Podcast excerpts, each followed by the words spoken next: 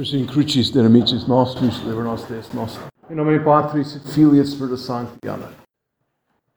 My Lord and my God, I firmly believe that you are here, that you see me, that you hear me.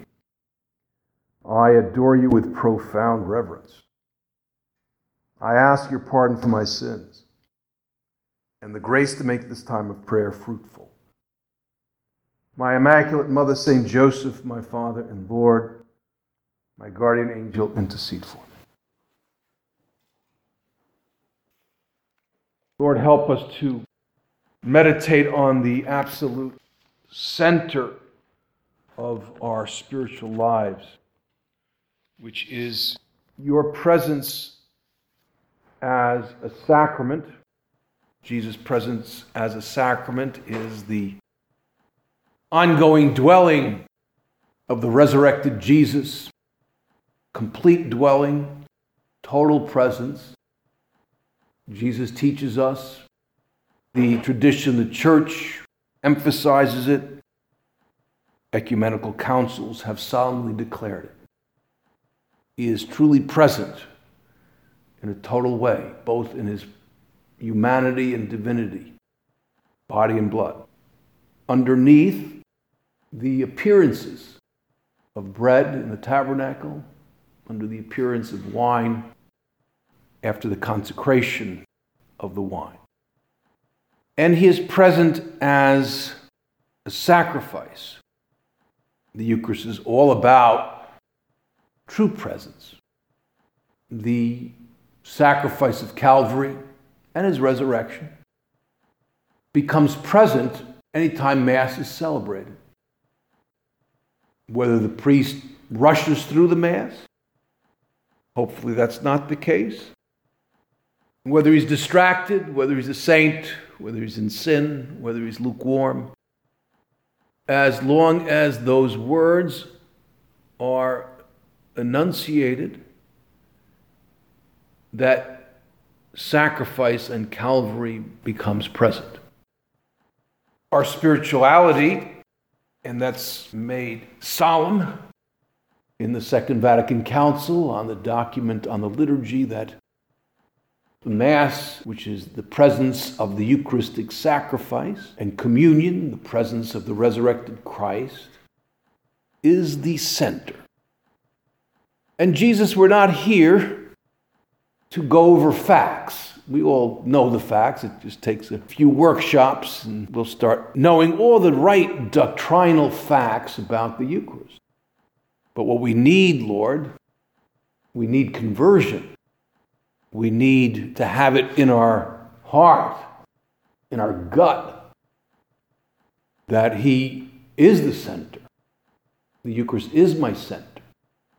With a very holy ulterior motive. I want to replicate, at least approach, that commandment that Jesus unveils at the Last Supper. His secret of attracting people, no matter where they're at, that if we have His love, we will be known as His disciples. Why? Because we will reveal him in a clearer way. We won't be flickering lights or lights that blink, true lights of Christ, which doesn't come from us, doesn't come from technique.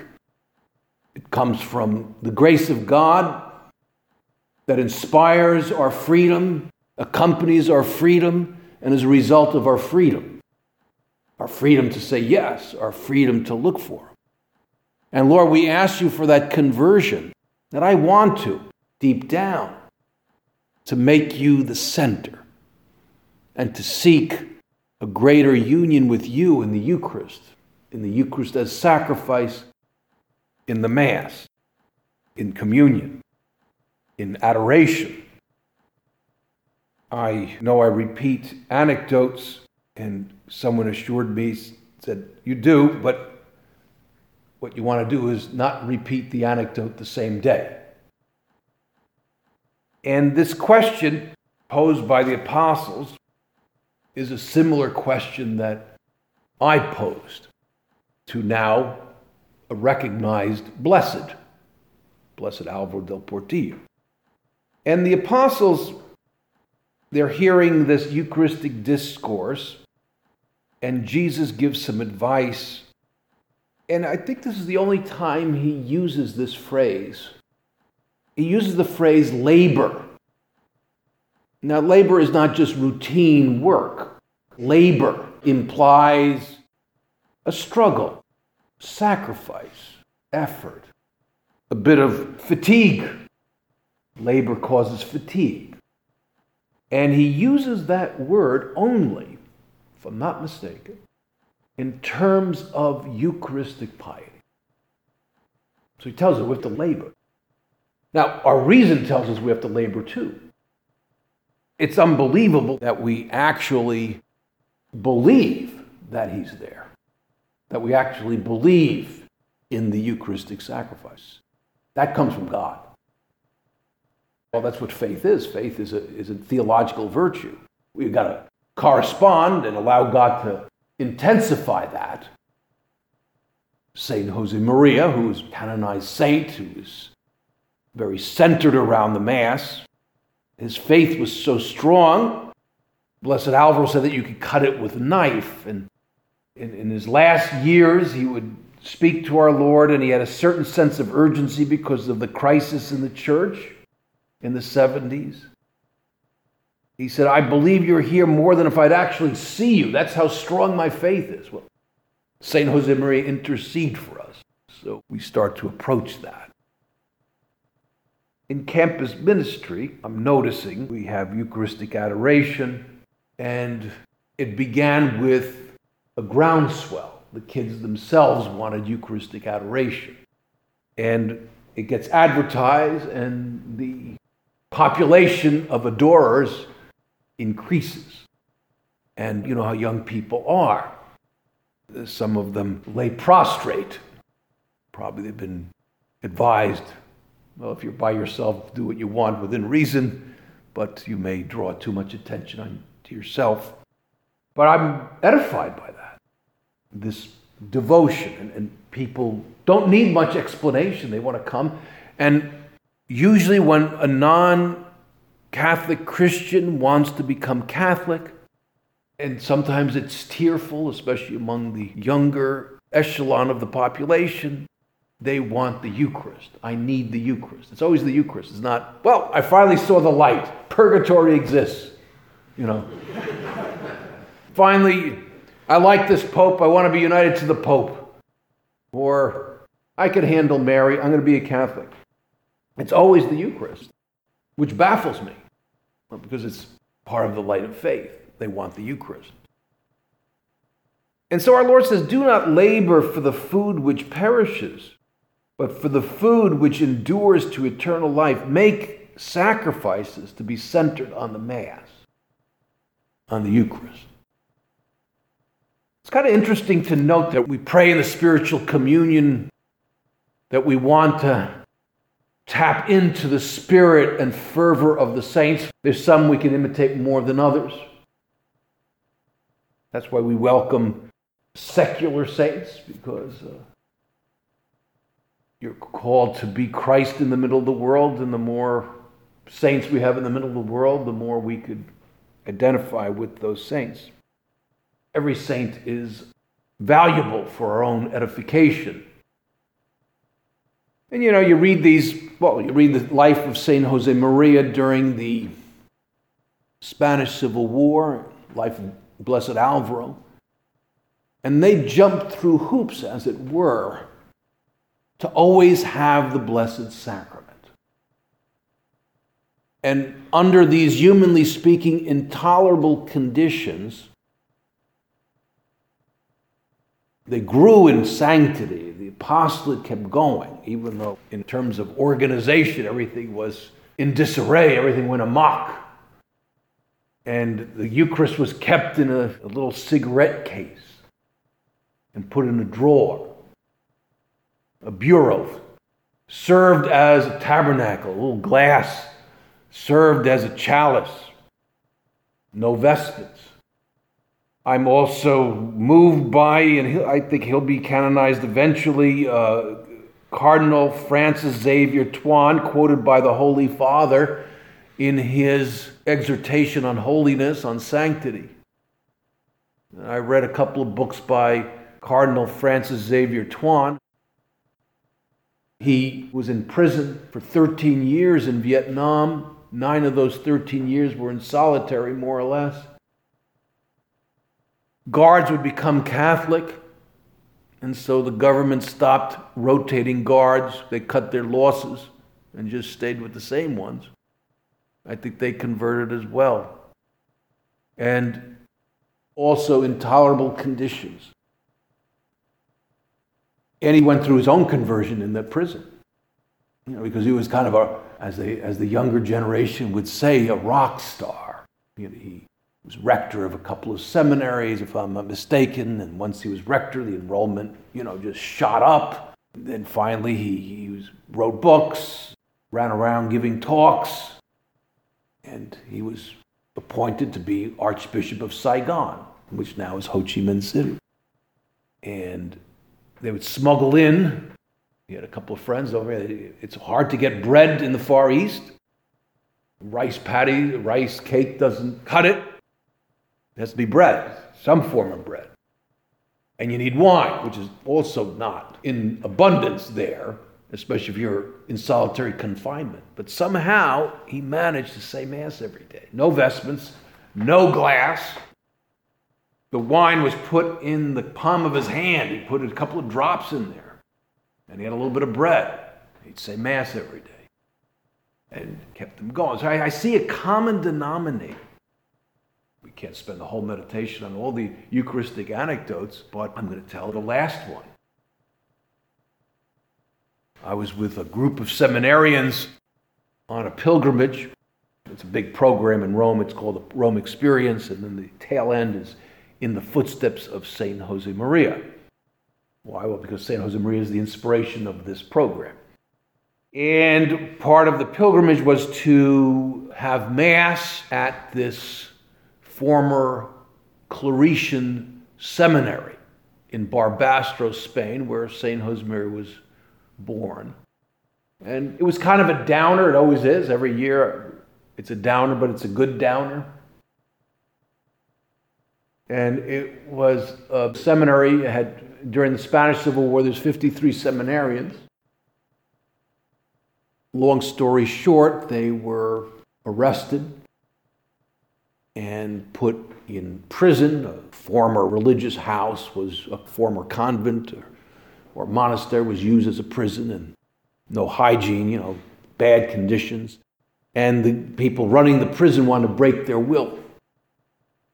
And they were making progress because they start to kill the administration of that seminary one by one each day to shake them up. The rec- they start with the rector, next day the vice rector, the next day the spiritual director. Then they started to kill faculty consistently. And they were starting to falter. Then the next move was to send prostitutes in there, which they did. Even one of them fell in love with one of the seminarians because he looked like a famous actor. And not all of them were prostitutes. Women were sent in there to break their will. And I was wondering, I felt really embarrassed with myself because I was saying Mass for these guys, and I had a tabernacle configured like a basket. It was a silver basket with a handle protruding out, and I almost hit my head when I was concelebrating. And I said to myself, can't they do better than this? You know, configuration of a basket, a picnic basket. just imagine a tabernacle with a handle protruding out, made in the image of a picnic basket. All sorts of, you know, little wooden strips in it, but it was silver. Well, that basket was brought in by a gypsy because they didn't want the guys to die. And he'd bring sandwiches at the end of the day. And so the gypsy, who was a good Catholic, had the Eucharist placed in the sandwiches. That was all prearranged. They all had the heads up, and then this very discreetly, they'd open up the sandwich, receive the Eucharist. Total transformation. Total transformation. And how do we know that? Because two of the seminarians enjoyed an immunity from this persecution because they were not Spaniards, they were Argentines. And the two Argentines that survived this reported this to the Vatican. They knew where they were killed, and so the urns of their skeletons, it's kind of grim, but anyway, they're all there underneath the altar. And you go down in this crypt and see a display case of 51 little urns with their skeletons and holes in their skulls. So kind of ruined the day of the seminarians. But what are you going to do? It's positive. Lord, help me believe, increase my faith, help me labor for this. And on my own, I can make all the efforts in the world. But without God's grace, as we contemplate, I can do nothing. But our Lord, in His love for me, wants my yes. And if I'm going to be honest with myself and with our Lord, I know when I'm saying yes. I know when it's a semi yes. I know when it's a three quarter yes. And, when I, and I know when it's a no. What can I do, Lord? What does this labor involve? Well, I, I need to want to. And St. Josemaria says in the way, under the heading of Mass, a very important characteristic of the apostolic man is his love for the Mass. It sounds like, oh, okay, fine. You know, it's these points, there's more than what meets the eye here. And this point was clarified for me when I was younger and we had a meeting during Holy Week we have that traditional pilgrimage to Rome organized by Centers of Opus Dei called the UNIV pilgrimage. And you'd see the Holy Father, visit churches, see the prelate, the father. And, uh, well, the prelate then, the father was Blessed Alvaro. And he wanted all the priests involved with work with youth to come for a meeting, for a get together. And I'm tapped on the shoulder to ask a question and break the ice. Basically, for comic relief. You know, they know I'll butcher the language and loosen people up, and the father will have a little bit of a laugh. All right. What do we do to get more results here? He didn't like the question. He said, we, We're not supposed to be caught up in results. He didn't say that, but said that in another get together. You know, some of you want to see results. Well, we have to do God's will. We're not into results, we're into love of God. All right. He never had a knee jerk reaction. I would say St. Josemaria, when I, at least I see the movies, he's got an immediate reaction with a whole array of passions coming out. He, he, he wasn't like that. He was what we call steady Eddie all the time. He was culturally half Mexican, so probably softened the uh, fiery Spanish blow. Anyway, so I, I raised my and, immediately uncharacteristic because he'd always have a, an engineer esque explanation. go. It was hard to ask a lot of questions because he would be so thorough that you'd only have, you know, in an hour you'd have maybe three questions. It was beautiful stuff, but it wasn't like Saint Josemaria would be sound bites and quickies and. This was definitely an immediate reaction. He said, without thinking, Say Mass better. And I look at him frowning. Not because that's a bad answer, but I'm not asking about Mass. I'm asking about results with the young people. And he said, I know what you asked me. You want to know how to get results with young people. And I'm telling you, begin with the Mass. He wasn't a saint then. He says, that's how our Father did it, how our founder did it. It was always with the Mass. And then he said, sometimes altar boys would break into tears because of his Mass. We priests don't need to be on a guilt trip because no one breaks into tears. Well, if they break into tears for me, it's because I went too long in the homily. But they would break into tears. So I want to begin there, Lord, because it's our Mass our Mass Jesus, as St. Josemaria says. What resolutions can I make in terms of this labor? Jesus said to them, I am the bread of life. He who comes to me shall not hunger, and he who believes in me shall never thirst. It's a gentle word, come, but we have to do something. Belief is not as gentle as it sounds. Belief, unless it's inspired by deeds of love, is a dead faith or it's an incomplete faith. That's revealed. And I would say, without imposing rules and regulations upon ourselves, to look. Given one's work schedule, one may not have the option to do it the way we do it now. But if possible, I would recommend, and a priest friend of mine believes this so much that, that he was going to advise someone maybe not to go to daily Mass unless he or she could do some mental prayer before Mass. Let's not throw away the baby with the bathwater. And, and I said, well, if you get someone to go to daily mass, that's pretty good. He says, yeah, but you know, to really avoid routine and make it super special, it's good to do mental prayer before. I, I obviously I agree. But if we could do the prayer before Mass, because that, that prayer has a function of, of preparation, of being more centered. And if we could do it before the Blessed Sacrament, and if we could do, you know, faith and reason need to mesh. Well, I got to run out of Mass because I get to work. Okay, that's what you got to do. No problem. No problem. We do the Thanksgiving on the run, do the thing on the train, do the thing in the car, whatever. But let's make sure that really is the case. Or I stay for five minutes because psychologically everybody's cleared out and I'm the only guy in there. Do you have to leave now? Or can you stay for 10 minutes? Well, I guess I can stay for 10 minutes. You know, is this going to compromise your professional work? Yes. Well, then just stay for five minutes. I'm late as it is. Get out of there. Can I stay for 10 minutes? Well, I guess I can, but there's nobody else. Everybody's cleared out. Stay there. With the flexibility of, hey, there's, a, there's someone here, I want to meet him after Mass. Well, then you know, our Lord understands. Let's go to the Blessed Virgin Mary.